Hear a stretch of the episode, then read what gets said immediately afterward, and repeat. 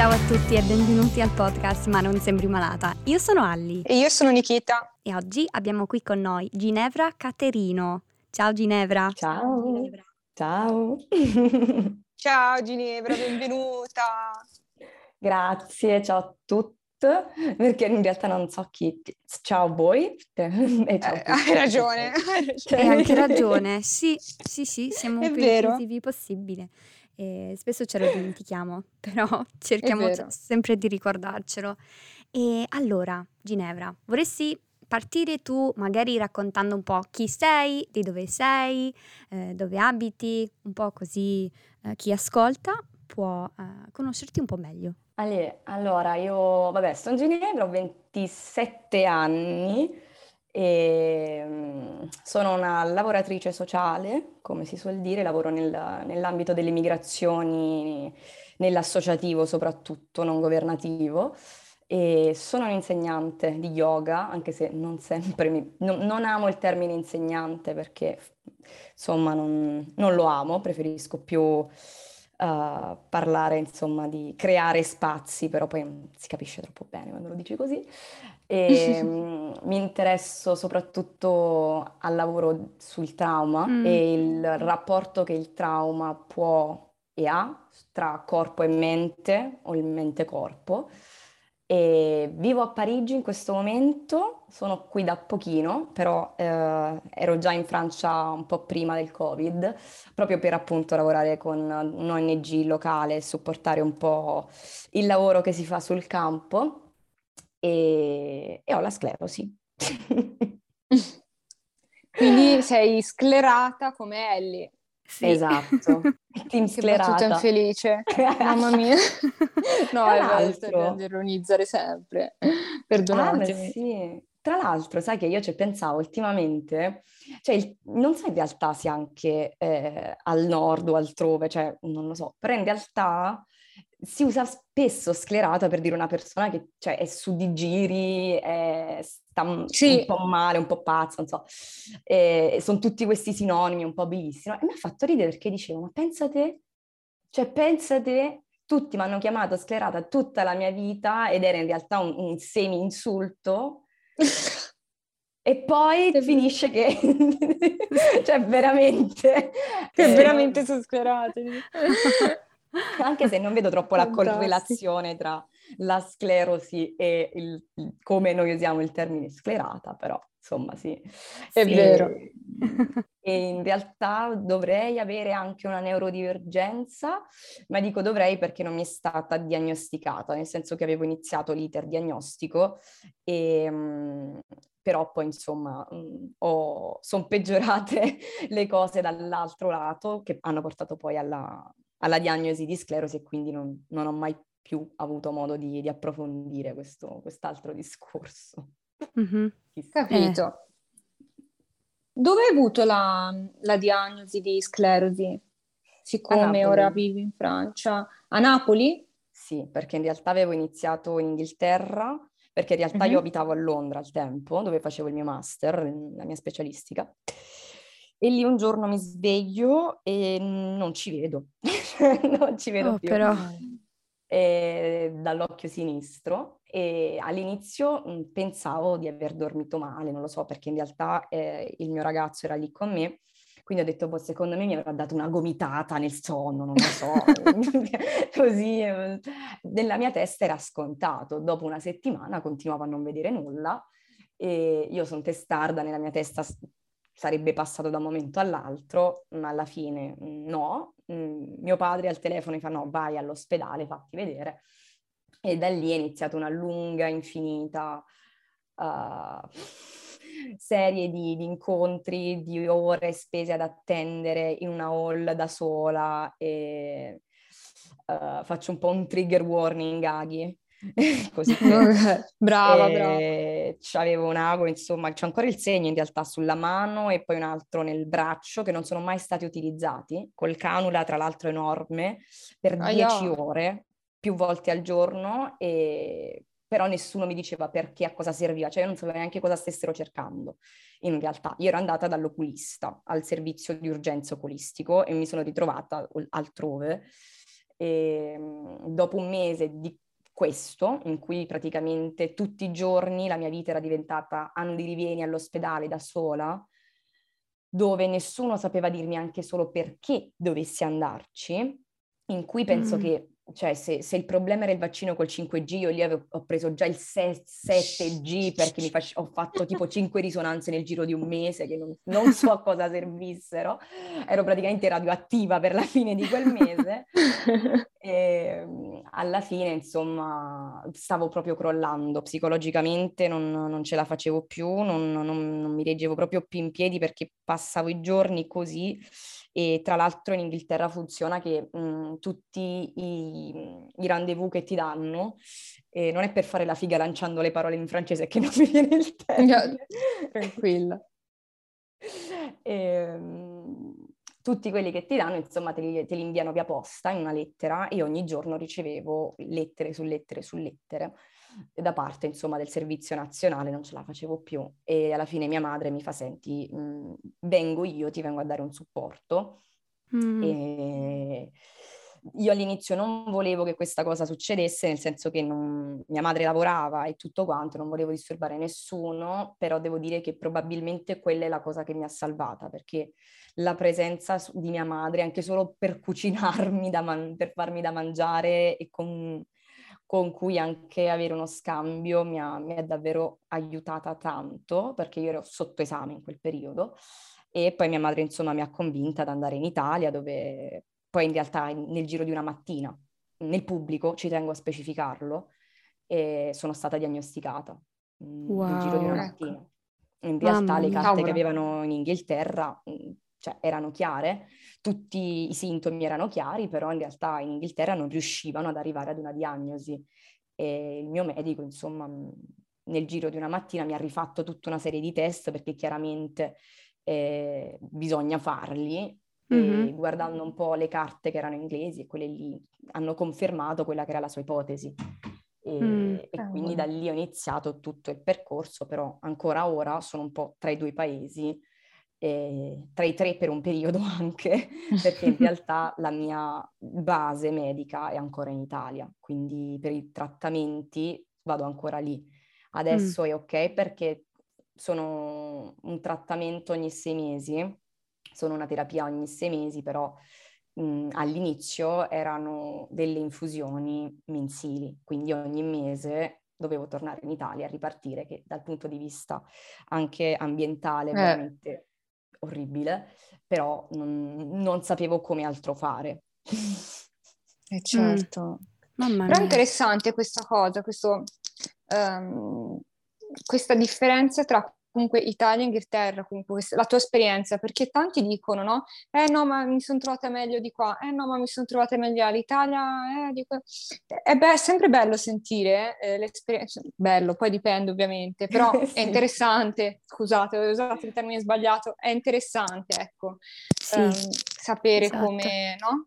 Eh, perché tanti dicono, eh, ma qua in Italia sono tutti, tutti arroganti, poi vanno di là e... Cioè, sì, io non, non, lo so, io personalmente ho molta fiducia nel sistema medico italiano, anche se c'ha, c'ha buchi e voragini ovunque, eh. non è che ora sto qui a dire no, è top, non cambiamo niente, il migliore al mondo, no, anzi, però per la mia esperienza, cioè, non, non nego che anche da, proprio dal punto di vista di salute mentale, che solitamente è quella cosa che tutti mettono da parte quando si parla di malattie e che invece mm-hmm. dovrebbe essere al centro del discorso, perché quando tu sei una ragazzina alla fine, cioè, beh, io non ero proprio una ragazzina, avevo 24 anni, però sei una persona giovane e ti dovresti ritrovare nel pieno della tua vita, e l'inizio delle prospettive e tutto quanto, e ti ritrovi un fardello del genere, nessuno che ti spiega che cosa sia la sclerosi,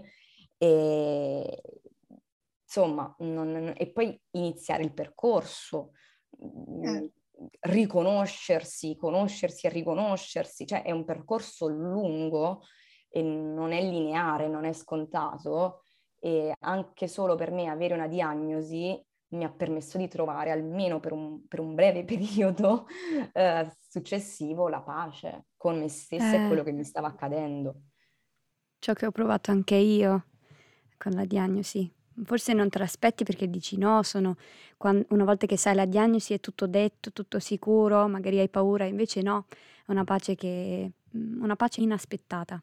Sì, anche perché sai quella cosa che dici non è tutto nella mia testa, cioè mm-hmm. eh, perché lì, soprattutto quando si parla di malattie croniche o comunque... Uh, tra virgolette invisibili, perché poi invisibili non sono per chi ce li ha, eh, c'è quest'idea un po' di averle in testa questi sintomi, no? Cioè è vero, io ho, ri- ho riacquistato la vista, poi per fortuna eh, l'ho riacquistata appieno, perché spesso e volentieri quando si, si perde la vista per un periodo più o meno lungo e io non, siccome non mi riuscivano a diagnosticare, non, mi, non, riuscivano a capire, cioè non hanno nemmeno preso il tempo almeno di darmi qualcosa che mi aiutasse ah, per quel sintomo. Io sono stata per un mesetto e mezzo circa eh, senza, senza nulla, senza steroidi, senza nulla e quindi tendenzialmente per un mese e mezzo sono stata cieca da un occhio. E wow. il danno sarebbe potuto essere serio, per fortuna, e, e io credo sinceramente che quello che la ragione sia perché io mi ci sono mi ci sono messa molto nel mio lavoro anche spirituale, di, di, veramente ho fatto tutto il possibile affinché non fosse soltanto, ah, mi danno la pasticchetta per, per intenderci, tra di noi lo dico in maniera mm-hmm. molto leggera mm-hmm. anche non usando necessariamente i buoni termini, però eh, mi danno que- la pasticchetta, finito, ciao. Anzi, no, cioè per me probabilmente la sclerosi mi ha, neanche aiutata tanto sul fronte proprio spirituale. Sono sempre stata una persona un po' spirituale, però da quando è successa questa cosa, da quando ho perso la vista, ho visto veramente quanto eh, veramente non, ha, non sia solo una questione di medicina. Mm. Questo non significa che la medicina non aiuti o che uh, altro, anche perché sarei, e lo sono un po', incoerente, perché comunque io continuo ad andare in ospedale a, a fare i miei trattamenti. Certo. Però non può certo. fermarsi lì, è, quello, quel, è questo quello che dico, cioè andare oltre un po' anche la visione occidentale della medicina dove eh, ti prendi il farmaco e finisce lì, no? Poi soprattutto perché con la sclerosi ancora di più è, è molto legato all'ambiente, allo stress, a, al modo in cui pensi. Mm-hmm. E, è un lavoro costante alla fine. Certo.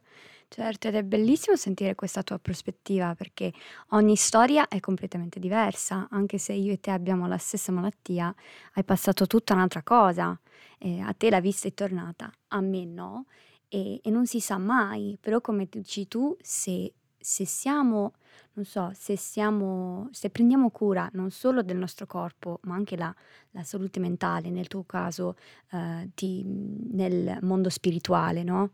Eh, è importante pensare a tutta la situazione e non tralasciare eh, il nostro cuore, l'anima. A voglia, anche perché ti, cioè, per me siamo un tutto, cioè siamo un tutto con quello che c'è intorno, siamo un tutto mente e corpo, siamo, cioè il tutto è uno scambio costante secondo me.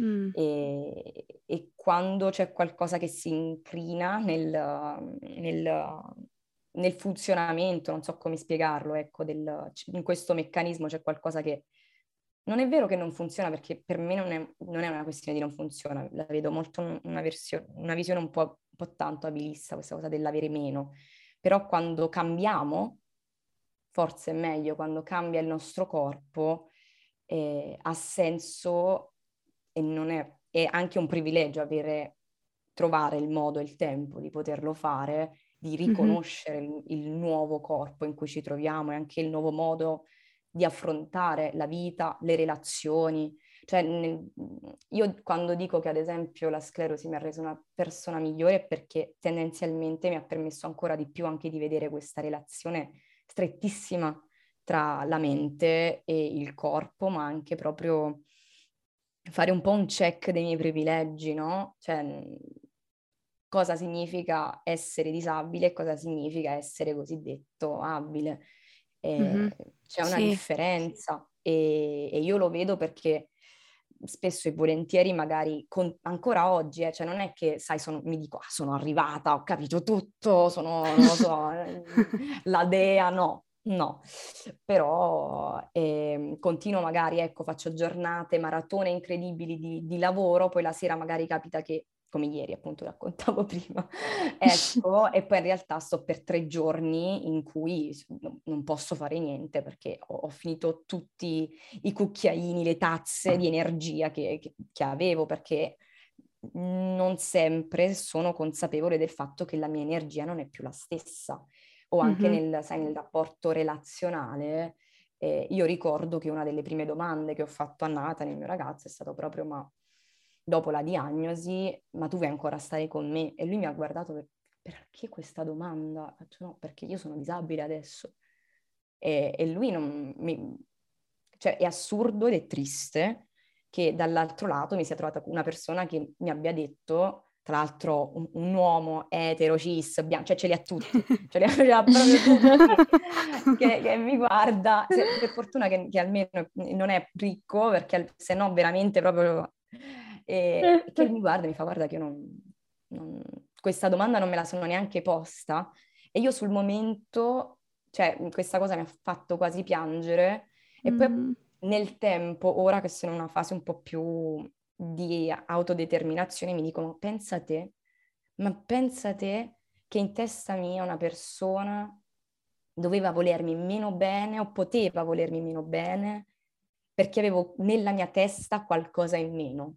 Mm, sì, sono idee che non so da dove vengono, ma c'erano anche nella mia testa, che ho dovuto affrontare queste domande che dubbi alla fine che, che, che arrivano dal nulla, però comunque sono lì da tempo e anche adesso ci sono momenti quando magari penso queste cose, e perché la società ci impone quest'idea, vero? E voglia, cioè siamo in una società abilista e, non, non, mia, si può negare. Non, io non vedo neanche persone che sono rappresentative della mia condizione o di altre condizioni di disabilità, cioè eh, mm-hmm. perché lì o fanno il, da, cioè così da elemento decorativo della scena, o tipo ricordo quando ho avuto la diagnosi, ad esempio, io sono la prima persona con la sclerosi nella mia famiglia e non avevo idea neanche di cosa fosse, cioè io non sapevo cosa fosse, mi hanno detto è la sclerosi, io contenta di avere una diagnosi, ma poi in realtà non avevo capito cosa fosse la sclerosi, mm-hmm. cioè, non, non, l'avevo capito. Sì. Eh, non l'ho ancora capito ora, cioè, so, un bel po' di anni ancora non ho pienamente capito come funziona. Pronto? Eh, però ecco la, la cosa è che non lo so, nel senso, eh, ci ritroviamo in una società nella quale le poche persone che ci rappresentano, e parlo anche dal punto di vista sai, del mondo dello spettacolo, che è vero non sempre rappresenta mm-hmm. uh, il meglio della società, però la rappresenta in qualche modo, la, ne dà forma in qualche modo, la racconta e la crea, cioè c'è uno scambio lì, cioè secondo me la cultura anche popolare, tra virgolette, ha un grande ruolo nel modo in cui noi pensiamo e agiamo alla fine. Mm-hmm. E io mi ricordo che cercavo così su internet e cos'è, che cosa non è, a parte tutta una serie infinita di, di robe tipo non, av- non, farai più sesso mai più nella tua vita, e, morirai a breve e praticamente da un momento all'altro sarai paralizzata completamente dalla testa ai piedi, la luce solo ti funzionerà, cioè robe assurde. Ecco, oh io! Non potrei mai più avere figli, no? non che io li voglio, ci stia a pensare, però sai, uno non sa mai nella vita. esatto. Cioè, certo. tutto il peggio del peggio e poi mi ritrovo questo tipo, che non, non, so il nome in realtà, è un ballerino a quanto pare, ed è un ballerino con la sclerosi e c'era questa storia incredibile, proprio una strappastorie lacrime per fare una mm. grande citazione a Maccio Capatonda, che insomma raccontava questo ragazzo che con la sclerosi, nonostante la sclerosi, comunque riusciva a danzare, anche se non tantissimo, io lì per lì questa cosa dicevo, qui, cioè, quindi io mi devo sentire in colpa se cammino, mi devo sentire in colpa se sono andata a ballare l'altra sera, pure che sono stata una settimana a letto dopo, cioè, E anzi, io ti dirò che per il primo mese e mezzo dopo la diagnosi io non sono uscita di casa, io avevo il terrore di rompermi come un bicchiere, cioè proprio come un bicchiere di vetro, avevo il terrore di, di, di rompermi, di, di, non lo so. Mm-hmm. E, e, leggere queste cose all'inizio, cioè c'era questa cosa, proprio questo pietismo con cui ti viene raccontata la, la esatto. disabilità. Cioè chi riesce ci riesce nonostante, perché è un grande, grandissimo, cioè, e vai. E là tu ti dici, ma lì per lì sai questa narrazione un po' del, dell'eroina, dell'eroe eh, disabile mi ha aiutata un po', nel mm-hmm. senso di dire, ah cavolo, cioè posso addirittura anche ballare un giorno, cioè, figurati. E, e poi col tempo però ho capito che, a parte che non sono un'eroina, non so, cioè, sono andata in guerra, no.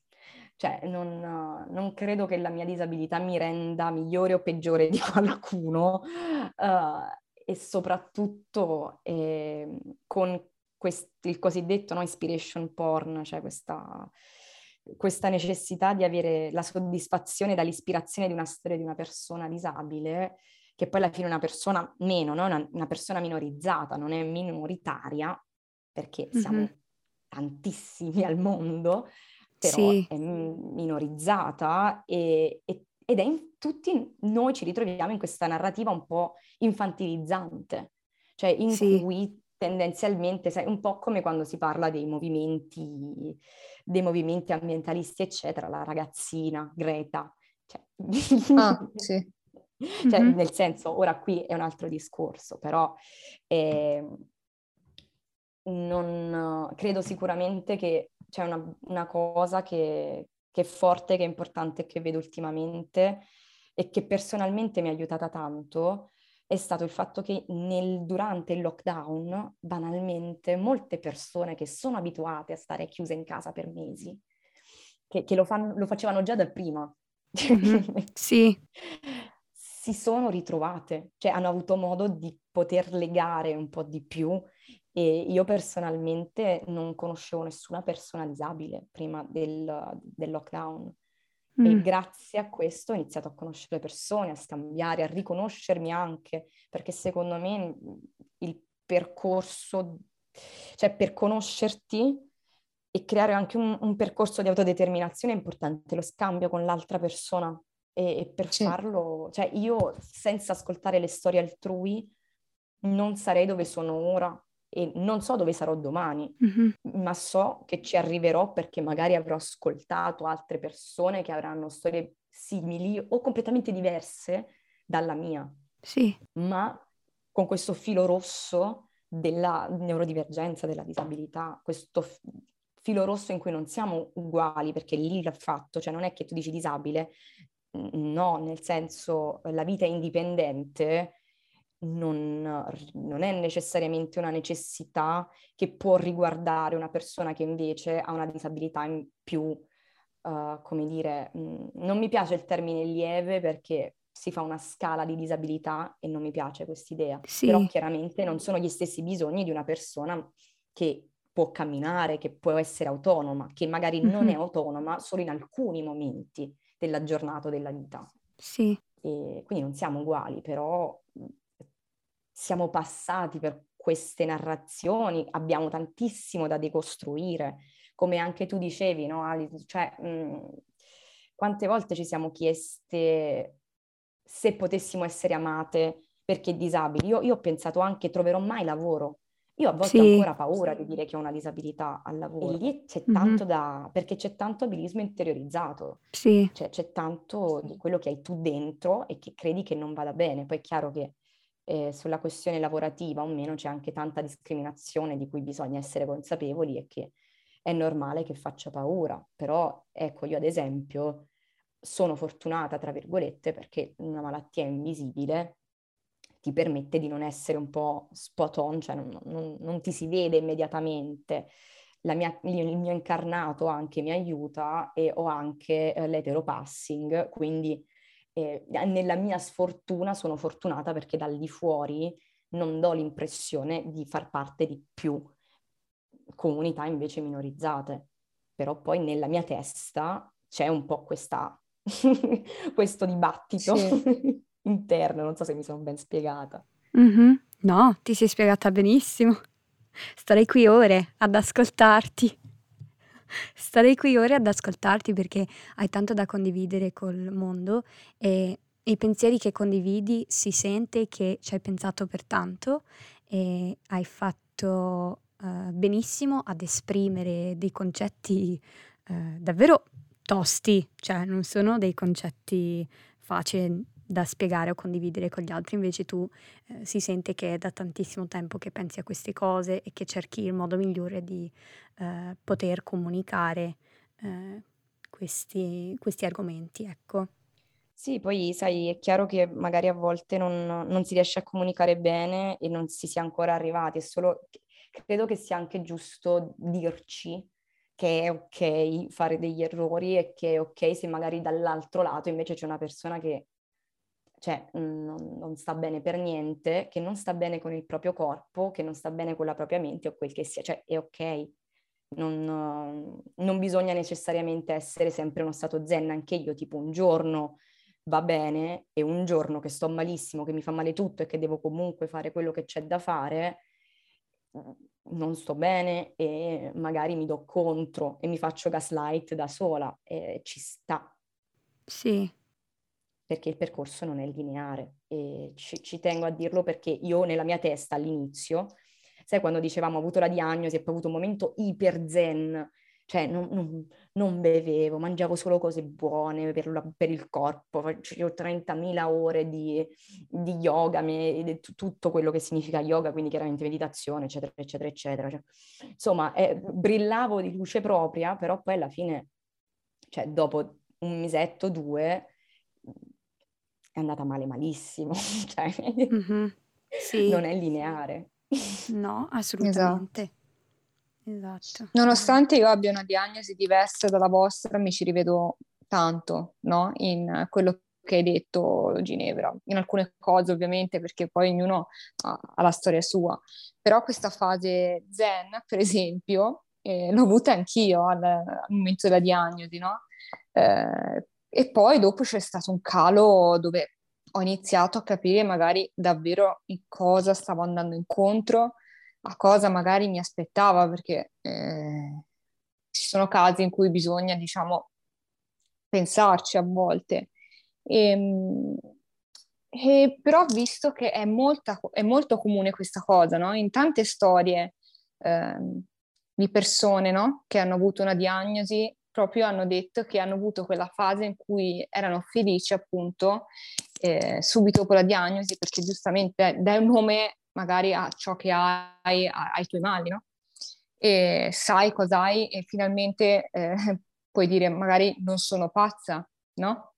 Esatto, e, ehm, eh, questa cosa di dire non è nella mia testa, non, esatto. non sono pazza, magari non, ho, non, amo il termine perché lì poi c'è una stigmatizzazione un po', chiaramente non è per, perché l'ho detto anche io prima, in realtà ho usato anche io questo termine e ci tengo a, a fare una precisazione sempre per questa cosa che uno dice, no? Eh, si può sempre sbagliare, siccome anche io l'ho fatto, ci tengo a farmi a, a, dirlo, che poi lì si va anche un po' in una stigmatizzazione di quelle che sono poi eh, delle condizioni mentali, eccetera, quindi anche lì. Esatto. Però hai ragione. Quest, quest'idea di dirsi, chiaramente non volevo fare tom policing, eh, cioè ci, ci, tengo a dire, no, scusami se è sembrato che sia per quello. Guarda, no, c'è infatti. sempre da imparare Ginevra, anzi più che volentieri se intervieni sinceramente, perché comunque eh, bisogna imparare, cioè prima o poi bisogna imparare, bisogna aprire le nostre menti e, e cercare di eh, imparare, quindi più che volentieri, tranquilla, non mi offendo. e oggi mi sento, cioè, cioè, con la mentalità aperta, chi ascolta questa puntata secondo me imparerà tantissimo. So che io esatto. eh, quasi quasi prendevo appunti. perché... eh, esatto, è quello che ho detto anch'io, tanti eh, termini comunque importanti. Sì, e, ehm, sì. e che bisognerebbe prendersi proprio eh, giorni, giorni, giorni, e, eh, perché questi comunque sono termini importanti alla fine. Eh, eh voglia, soprattutto poi cioè, nella comunità che è, cioè, secondo me è in via di formazione, ma non c'è ancora, disabile in Italia soprattutto, e cioè c'è proprio bisogno di una costruzione di un vocabolario comune, perché ancora non esiste in realtà un vocabolario comune delle parole in cui ci si, ci si riconosce. Io poi sono un po', ho una visione un, un po' rompibolle su questo, io lo so, eh, io non mi riconosco nei termini inglesi, non li uso perché sono incoerente, perché io so di essere incoerente, bisogna esserne consapevoli, però non mi ci rivedo, nonostante so che alcuni termini parlano di me e mi ci rivedo mm-hmm. in quello che rappresentano, ma non mi sento sì. rappresentata da un termine in inglese perché racconto una storia che non appartiene alla, al mio passato, in Italia magari, nella comunità da dove vengo, magari anche quello inglese, perché tendenzialmente ora non è per fare un discorso nazionalista, è lì, cioè mi rendo conto che forse non riesco ad esprimermi molto bene al riguardo e potrebbe finire così, ma non è una questione di nazionalismo, è una questione che i termini secondo me sono importanti, il linguaggio è importantissimo, è, è uno dei mezzi attraverso cui ci si può raccontare all'altra persona, ma anche a se stessa, e, e secondo me la comunità per diventare tale ha bisogno anche di riconoscersi in alcuni termini e questo è un dialogo che secondo me è in via di costruzione. Però io personalmente molti dei termini che vengono utilizzati magari cerco di evitarli o li utilizzo perché sono di generale comprendonio, però io personalmente certo. non mi ci rivedo. Mh-mh. Perché, insomma, sì, ad esempio Crip, sì, capisco la storia, è vero. Io personalmente, ripeto, personalmente, non parlo a nome di nessun altro, non mi ci rivedo perché credo che esistano anche altri termini in Italia che vengono utilizzati in maniera discriminatoria, sì. discriminante, che hanno una storia di discriminazione e che vengono messi da parte perché sì, ma non è la stessa storia di Crip. Certo, però noi non, non, siamo necessariamente, cioè in Italia anni e anni fa non è che chiamavano cripplage, cioè ancora oggi mio padre, che alla fine è una generazione prima di me, non sa le parole in inglese, figuriamoci prima, cioè eh, nel certo. senso.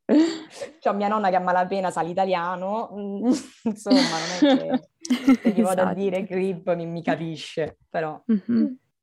E tu queste, comunque ehm, hai anche un profilo Instagram, giusto? Perché noi alla yes. fine ti abbiamo trovato così, cioè in realtà ti ha trovata prima Ellie, poi sono arrivata io a stalkerarti, però è arrivata prima Ellie. E, ehm, che anche questo sia effettivamente un termine. Già, parlando con te, vedi, eh, rifletto molto su quello che dico, perché è sempre bello essere aperti al dialogo e anche a imparare. E, ehm, eh, non so se mi spiego, cioè, mh, mm, Credo Perché c'è chi proprio si rifiuta, cioè in realtà c- c'è chi dice no, ma io sono aperto, e poi dopo quando però magari lo correggono eh, si arrabbia. E... Ha voglia, io ero tra quelle. Però, eh, ecco, anch'io ero tra quelle, però poi negli anni ho imparato che eh, quando c'è ragazzi è così, cioè b- bisogna imparare, no? E, mm-hmm. Vabbè, insomma, Anche... taglio perché sennò poi arriviamo ai 60 minuti solo che parlo io. Però tu fai queste tante belle cose sul tuo profilo, cos'è che fai? Insomma, te lo chiedo direttamente a te. Blatero. Bellissimo. No, in, in, realtà io ho iniziato questo, chiamiamolo progetto, durante il lockdown perché tendenzialmente mi sentivo sola e tra l'altro parlando di... Beh, passo per una piccola tangenziale, però poi ci arrivo, eh, giuro. E, ehm, quello che è successo è che io dovevo avere una visita medica, torno in Italia, chiudono l'Italia, io avevo tre mutande, giuro, tre mutande nella borsa e ci ho passato due anni in Italia. E, ehm, e, io mi sono ritrovata dal vivere nella mia casa, fare il lavoro dei miei sogni, eh, con il mio ragazzo, eccetera, e nuovi amici, una mia indipendenza, ad essere chiusa in una cameretta da sola, di nuovo a casa dei miei genitori dopo cinque anni che non ci abitavo più. E, e dopo un po' mi sono detto, ok, ci siamo io, il cane, il coniglio, boh, magari cerco contatto anche all'esterno. E, ed è nato un po' così, è nato, parlavo di, di sostenibilità all'inizio, e, però mi sono resa conto che non bastava, non mi bastava perché la questione della sostenibilità è una questione molto complessa, è una questione intersezionale e io non sono necessariamente un'esperta in questo mm-hmm. ambito. Piuttosto eh, avevo coniato, tra virgolette, eh, questo termine che era la sostenibilità umana ed era un po' questo, questa idea che dicevo anche prima dell'essere un po' l'uno, il tutto, quindi quando si parla appunto di ambiente non ci si può dimenticare dell'essere umano, del diritto, dei diritti umani, sì. e, ehm, di, di tutto ciò che concerne i rapporti interpersonali e, e diciamo un progetto che è voluto con me, nel senso che io sono molto cresciuta nel periodo del, del lockdown, è stato un momento di grande formazione, ma è stato anche un momento che ha seguito di poco la mia diagnosi. Quindi mm. era veramente già un momento importante della mia vita ed è cambiato con me e continua a cambiare. Però per il momento, ecco, principalmente i temi che tratto sono le migrazioni, perché è quello in cui sono specializzata. Io, come ho detto, lavoro nel campo e, e nasce anche, ecco, come dicevo, da, da, tutta una serie di rimesse in discussione che continuo a farmi grazie anche alle e ai miei amici e amiche eh, cosiddetti in francese dice exiliés, sarebbero gli esiliati, tra virgolette, cioè persone migranti, sans papier, eccetera, eccetera, eccetera, per comprenderci. E quindi mm-hmm. parlo appunto di, di migrazioni, di disabilità e di cura, perché secondo me la cosa più rivoluzionaria al mondo, e lo dico da persona molto incazzosa, è la cura.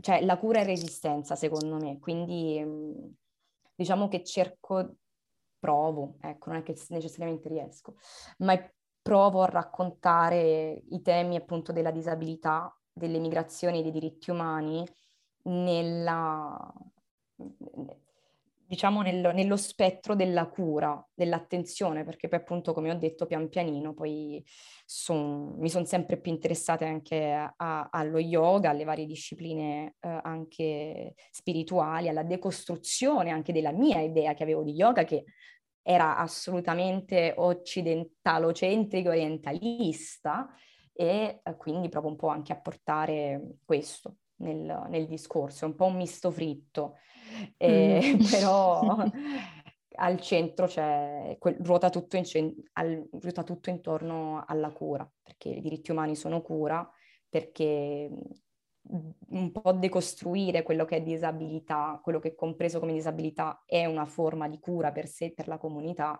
e perché tendenzialmente sono, come ho detto, tra virgolette, una facilitatrice, però insegnante per intenderci di yoga, e e pian pianino magari mi piacerebbe anche creare un progetto per le persone eh, estremamente traumatizzate, soprattutto magari disabili e nel tempo eh, appunto un progetto di cura che abbia lo yoga come mezzo. E, mm-hmm. e infatti insomma mi sto formando anche per quello con la somatica eccetera. Quindi ecco, non so se, se rende l'idea. perché sono assolutamente ho preso assolutamente. una tangenziale anche lì come potete vedere e sono logorroica, sono estremamente no, logorroica. Di, no, però davvero grazie perché ci hai dato una bella, una bella, come posso definirla? No, ci hai dato una bella, si può dire, lucidazione, non lo so. E... Ehm. Ma sì, io, io direi che abbiamo... Tu riesci ad insegnare ma in un modo Sì. bellissimo perché non ti rendi conto neanche, cioè non, non arrivi al discorso tipo io ora ti, ti faccio eh, imparare queste cose, più che altro tu apri un dialogo in modo Sì, non è che le imponi, ecco, Sì, ecco, esatto, tu apri un dialogo in cui parla anche l'altra persona, tu ascolti mentre insegni ed è una bellissima cosa, lo vedo anche sui social. Brava. Che a proposito, come ti possono trovare sui social? Allora, sui social, su, su Instagram sono Green Energy, è un po' un, un, gioco di parole da grande boomer, quale sono? Sarebbe energia verde, ma ci ho messo il mio nome vicino, e quindi Green Energy. Ah, ok. E, eh, ecco. e, ehm, su Instagram ho questo nome e quindi lì insomma mi si trova un po', un po' lì e poi per il momento ho una rubrica su Telegram dove settimanalmente posto le notizie principali delle, delle migrazioni, soprattutto in Europa perché insomma è difficile farlo al mondo, però guardo eh. un po' ovunque, ogni settimana c'è un po' una piccola rassegna su Telegram di tutto quello che, che, che, che succede, e, però ecco, diciamo che ho vari progetti in mente e pian pianino quando ho, ritrovo un po' di energie poi, poi vi, vi racconterò però diciamo il modo in cui è più semplice trovarmi e assolutamente contattarmi e chiacchierare è, è decisamente Instagram. Che bello. Allora andate su tutti Perfetto. quanti a seguire Ginevra, imparerete tanto. E... Potete anche dirmi liberamente, guarda, hai preso una cantonata e così imparo io. Ci tengo. Ma che spettacolo! Allora, vi ringrazio tutti e due per essere state qui con me a parlare oggi, è stato davvero un piacere. Grazie a voi. Grazie a voi, è stato veramente, veramente un piacere par- chiacchierare eh, con voi, avere questo scambio e, e soprattutto, boh, grazie di avermi invitata perché eh, non me, lo, non me lo, sarei aspettata. grazie a te di aver accettato. Anzi, Ma infatti, di accettato. Che piacere, Altro che. piacere. Cioè, trovo in momenti come questi e, ehm, non so, questi momenti di scambio secondo me sono, sono preziosissimi e quindi anche personalmente me lo metto nel mio, nella, mia, nella mia sacchettina dei, del perché sono grata oggi. Quindi ecco, grazie. Oh, che bello, oh, io, grazie a te. Carina. No, che poi hai definito alla perfezione momenti di scambio, cioè bei momenti esatto. di scambio, l'hai definito alla perfezione. Grazie Ginevra. grazie di cuore. Mando degli abbracci da qui, a, a te in Francia, a te in Italia e mandiamo abbracci anche a chi sta ascoltando. Ovunque esatto. voi siate. E io mando un abbraccio anche a voi dalla, dalla collina toscana. Grazie. So se ci siano colline, ma forse no, americana. Ah, la palude. Eh, la palude. La palude, cioè. Sì. La palude americana. Benissimo, grazie di nuovo di cuore. Ciao ciao. Ciao. Ciao. ciao.